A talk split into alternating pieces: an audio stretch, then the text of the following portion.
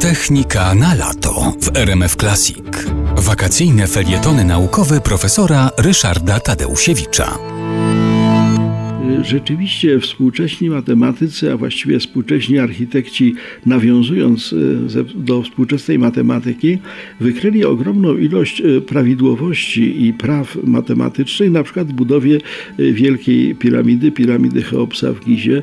Spisano całe książki na temat tego, jak proporcje tej niezwykłej budowli nawiązują do bardzo zaawansowanych mm, elementów współczesnej matematyki. Takie pojęcia jak złoty podział, liczba pi, czy liczba Eulera, czy tak zwane wymiary fraktalne, e, wszystko to zostało odnalezione, między innymi właśnie w tej wielkiej piramidzie, ale nie tylko w niej. No i e, z tego niektórzy wyciągali wnioski, że mędrcy egipscy, kapłani egipscy, architekci, którzy te wiekopomne dzieła wznosili, Imhotep chociażby, który właśnie był budowniczym piramid, byli również matematykami.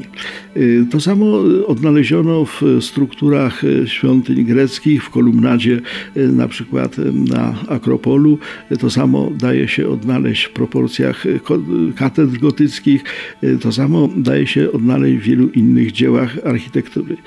Przy czym no, y, te dywagacje na temat ewentualnych matematycznych kwalifikacji architektów y, no, są raczej jałowe, dlatego że Prawdą jest to, że źródłem i matematyki, i tej pięknej, y, zawartej w proporcjach y, wspaniałych budowli, y, właśnie matematycznej prawidłowości jest po prostu estetyka.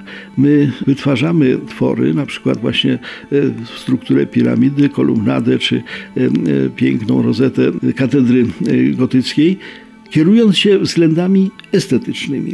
Natomiast to, że nasza estetyka podlega matematyce, to jest właśnie zagadkowe i ciekawe. Dlaczego nasz umysł preferuje jako coś pięknego coś, co się bardzo pięknie wyraża matematyką, chociażby złoty podział. I to jest jak gdyby tajemnica wspólnego źródła i matematyki, i estetyki, i sztuki, i po prostu istoty człowieczeństwa.